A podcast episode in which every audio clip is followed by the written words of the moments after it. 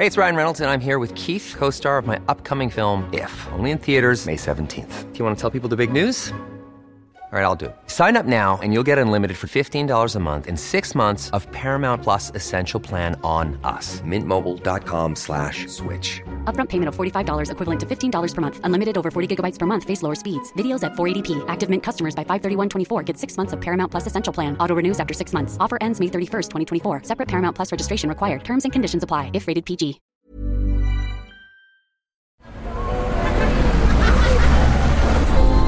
Podcast Network Asia. Isang paalaala, ang susunod na kabanata ay naglalaman ng mga salita at pahayag na maaari magdulot ng takot, pangamba at pagkabahala sa mga nakikinig, lalo na sa mas nakababatang gulang. Huwag magpatuloy kung kinakailangan.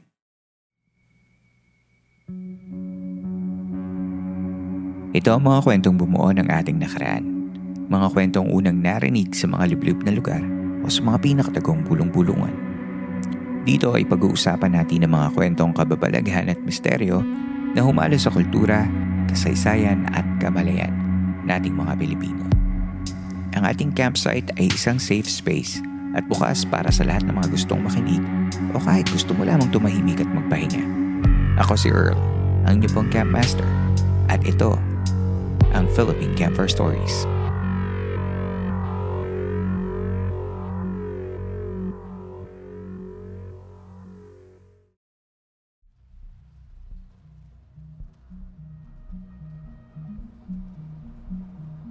Welcome back to another episode of our podcast. Kumusta kayong lahat? Sana ay napapakinggan ninyo ang episode na ito sa maayos na kalagayan.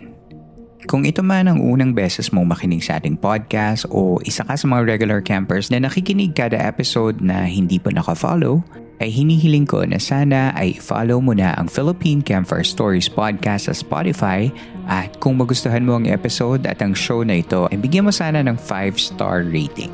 Importante ito para sa mga shows na gaya ng Philippine Camper Stories para mas lumawak pa ang audience reach natin at mas marami pang makapakinig sa ating programa. Mas maraming makakapakinig sa atin ay mas maraming support ang makukuha natin para mas magtagal pa ang ating podcast. Break time muna tayo sa conspiracy theories as I know many of you want to hear real spine-tingling horror stories. At sa nakalipas na tatlong taon, binabasa ko ang mga karanasan na ibinabahagi ng mga tao sa akin. This special episode, ako naman ang magkukwento sa inyo ng mga bagay na naranasan ko. Kaya kung ready ka na, welcome to the special edition of San Telmo Society Radio.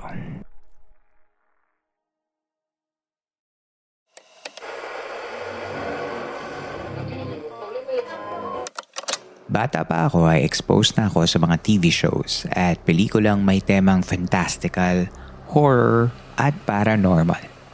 May iba gusto ng sports or animated series. Ako naman, inaabangan ko yung mga palabas na gaya ng Magandang Gabi Bayan, Are You Afraid of the Dark, O Katokat, Twilight Zone at mga ganong klaseng palabas. Naalala ko yung pakiramdam na na-excite at natakot ako at the same time kada nood ko ng mga kwentong mula sa mga palabas na yan. Dahil nga sa mahilig ako sa mga kwentong kakaiba, nanatiling bukas ang isip ko sa mga natatanging kwento na naranasan ko mismo o kinwento ng mga taong importante sa akin. Ang pinakaunang kwentong natatandaan ko na ganito ang tema ay nangyari noong 6 years old pa lang ako. Summer vacation noon Walang pasok sa eskwela kaya pinayagan ako ng mama ko na magpakasyon sa bahay ng lola ko sa sukat sa Paranaque. Yung may-ari ng bahay ay ang tita ng papa ko at ang tawag namin sa kanya ay Mami Glo, short for Gloria. Old maiden si Mami Gloria. Very sophisticated at edukada. Lagi siya nagpupunta sa Amerika kahit nung bata pa ako kaya kaming magpipinsan ay laging may imported na pasalubong galing kay Mami Glo. Gusto ko i-describe yung bahay para mas ma-visualize nyo yung experience ko as a kid. Malaki ang bahay ni Mommy Glo sa sukat. Nasa subdivision ito pero yung subdivision noon mukhang konti pa lang yung mga bahay. Ang itsura ng bahay naman ni Mommy Glo ay palapad na property. Hindi ko alam gaano ito kalaki pero bilang bata, parang lagi akong naliligaw sa bahay ni Mommy Glo. May dalawang entrada papunta sa loob Yung isa ay papunta sa garahe at papasok sa kitchen. At yung isa naman ay front gate papunta sa formal living area. Yung entrance papunta sa living area ay maraming tanim na halaman. Mapuno ang buong bakuran ni Mami Glo. May atis, may mangga, at yung isa sa mga natatandaan ko talaga ay yung chesa o yung canistel in English. Mas ginagamit nila ang back gate papuntang garahe at kitchen kaysa sa formal living area. I guess that makes sense kasi kung galing ka sa palengke, pwede mo nang idiretso sa kusina ang mga napamili mo. Kung ang front gate ang titingnan, karaniwan lang na gate ng mga lumang bahay lang naman yun. Pagpasok mo ay may pasilyo sa kaliwa kung saan may daan paikot ng mismong bahay. May malalaking bintana ang bahay kaya presko ang bahay ni Mommy Glo. Dito sa gilid na to kami naglalaro ng mga pinsan ko. Pagpasok mo ay makikita mo ang malaking receiving area ng bahay. Kasya kaming lahat doon kasi kapag nagre-reunion, andon yung family picture namin lagi. Paglabas mo doon ay dining area na may malaking dining table. Bihira ko lang din nakita yung gamitin kasi mas madalas kami kumain sa kitchen. May maiksing hagdan patungo sa mezzanine ng bahay kung nasaan ang apat na kwartong tulugan.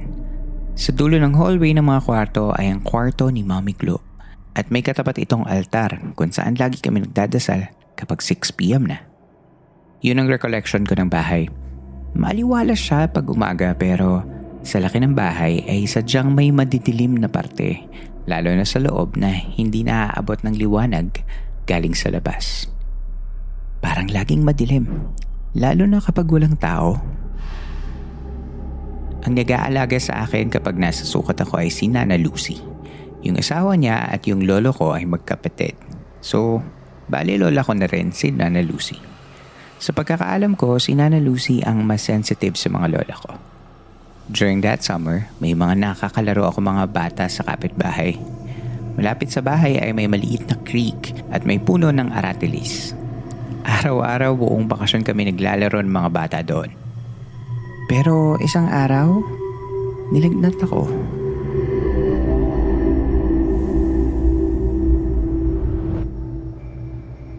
Hindi ko natatandaan na naging malala ang lagnat ko pero dahil sigurista si Nana Lucy ay tumawag siya ng magtatawas. Siyempre, 1990s to at kahit nasa Manila naman kami that time, malakas pa rin ang paniniwala ng mga tao sa mga folk healers. Hindi ko na rin matandaan ang eksaktong ginawa ng magtatawas. Siguro dahil nga may sakit din ako noon at may katagalan na tong kwentong ito. Pero natatandaan ko na umuwi si Nana Lucy na may dalang puting panyo. Sa panyong iyon ay nandoon ang tinawas na kandila para sa akin. Puti ang kandila na may bahid ng itim gawa ng sunog ng apoy galing sa mitsa. Hindi ko maalala kung ano ang hugis ng kandila pero malinaw sa akin na pinakita sa akin ito ni Nana Lucy. At yung mukha niya na may pag-aalala nang sinabi niyang may nagambala daw akong duwende. Itinuro ni Nana Lucy sa tawas ang duwende at sabi pa daw niya ay nasa puno daw ito ng aratilis sa may creek na pinaglalaroan namin. Ilang araw din akong nilagnat nun pero paglipas noon nakabawi din ako ng lakas. Sinundo na rin ako ng papa ko pauwi sa amin sa Bulacan. Baon-baon ang kwentong ito. Sa ating pagbabalik, may ilan pa akong kwento na ibabahagi mula sa aking pagkabata. That and more coming up next.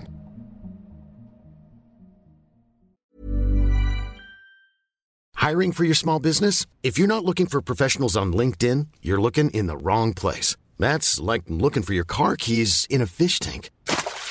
LinkedIn helps you hire professionals you can't find anywhere else, even those who aren't actively searching for a new job but might be open to the perfect role. In a given month, over 70% of LinkedIn users don't even visit other leading job sites. So start looking in the right place. With LinkedIn, you can hire professionals like a professional. Post your free job on linkedin.com slash people today. If you're looking for plump lips that last, you need to know about Juvederm lip fillers. With Juvederm Volbella XC and Juvederm Ultra XC, your lip look, whether it's subtle or bold, can last up to one full year with optimal treatment and no additional maintenance. Find a licensed specialist and see if it's right for you at juvederm.com today. That's J U V E D E R M.com. Add fullness to lips in adults over 21 with Juvederm Volbella XC or Juvederm Ultra XC. Do not use if you have severe allergies or a history of severe allergic reactions, or if you're allergic to lidocaine or the proteins used in Juvederm. Tell your doctor if you have a history of scarring or taking medicines that decrease the body's immune response or that can prolong bleeding. Common side effects include injection site redness, swelling, pain, tenderness, firmness, lumps, bumps, bruising, discoloration, or itching. As with all fillers, there's a rare risk of unintentional injection into a blood vessel, which can cause vision abnormalities, blindness, stroke, temporary scabs, or scarring. For full important safety information, visit juvederm.com.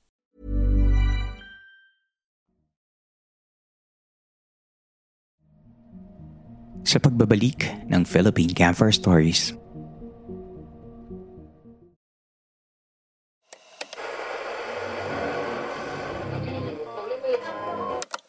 Batang 90s ako at lumaki ako sa Bulacan sa isang barangay na kung tawagin ay San Gabriel.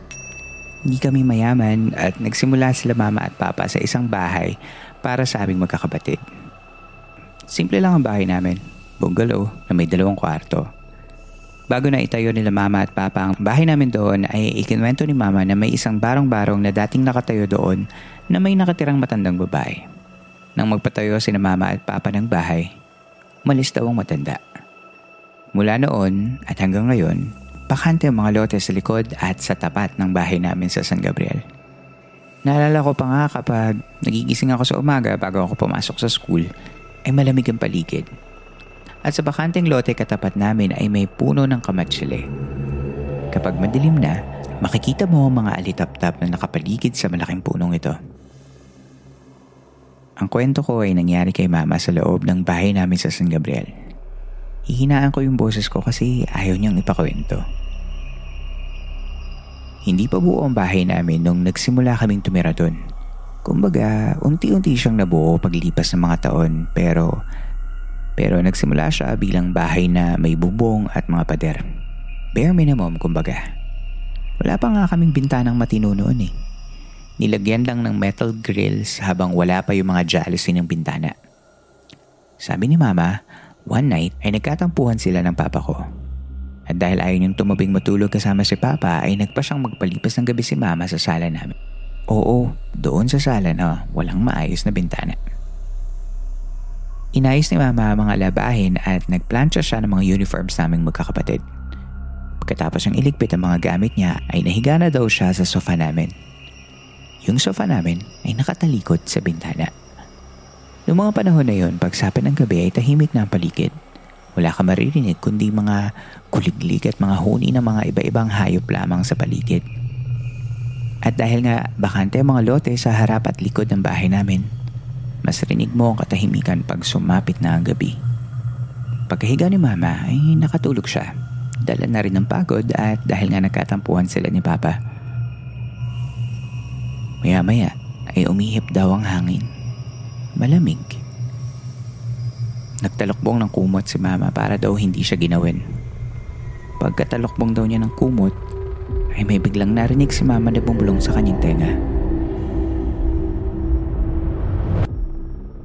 Isang boses na malalim. Para daw galit at umaangil. Naghahalong tao at hayop ang tunog na hindi maipaliwanag ni mama. Sa takot niya sa boses na bumubulong sa kanya ay napakapit daw siya sa tulokbong ng kumot niya. Nagdasal lang daw si mama ng ilang beses dahil yun lang yung kaya niyang gawin.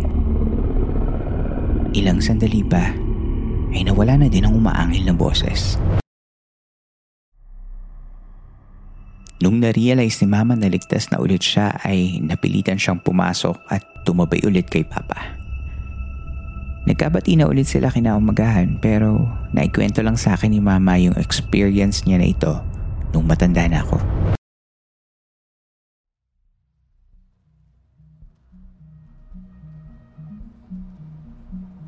We see the world bigger and more strange when we are kids. Para bang may filter ang mga paningin at opinion natin bilang bata at lahat ay mas mahiwaga at mas puno ng adventure. Sadly, nawawala ang filter na yon as we age and go through different stages in life.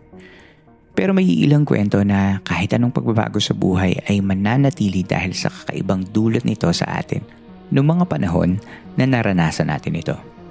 At parang time capsule, sana ibuksan niyo muli ang inyong mga kwento at ibahagi sa inyong mga kapamilya at kaibigan. Ibahagi niyo sa kanila ang inyong karanasan dahil ang mga kwentong ito ang mga butil ng inyong nakaraan na dapat nating alalahanin at huwag kalimutan.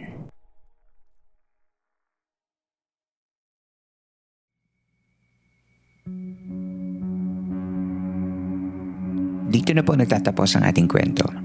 Kung nagustuhan mo ang episode na ito, you can support the show by giving tips via Patreon, Coffee, PayPal, or GCash. All the links will be posted in our episode show notes and your tips help in creating this show. Maaari nyo ring tulungan ng ating campsite sa pamagitan lamang ng pag-like sa ating mga social media channels at sa pagbibigay ng rating sa Spotify, Apple Podcast at sa Facebook page ng ating show. Maliit na bagay lamang ngunit malaking tulong ito upang lalong makaabot ng mas marami pang tagapakinig ang ating programa. Muli, maraming salamat po sa inyong pakikinig. Magkita tayong muli sa susunod na kwento. Ako si Earl at ito ang Conspiracy Theory Series ng Philippine Cover Stories.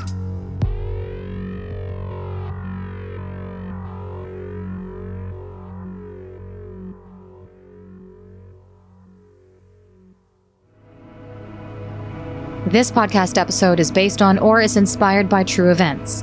Unless otherwise indicated, all the names, characters, businesses, places, events, and incidents in this podcast are either the product of the podcast creator's imagination or used in a fictitious manner.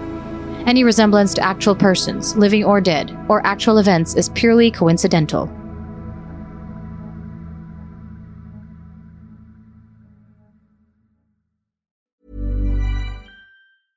Even when we're on a budget, we still deserve nice things. Quince is a place to scoop up stunning high end goods for 50 to 80% less than similar brands. They have buttery soft cashmere sweaters starting at $50, luxurious Italian leather bags, and so much more. Plus, Quince only works with factories that use safe, ethical, and responsible manufacturing. Get the high-end goods you'll love without the high price tag with Quince. Go to quince.com/style for free shipping and 365-day returns.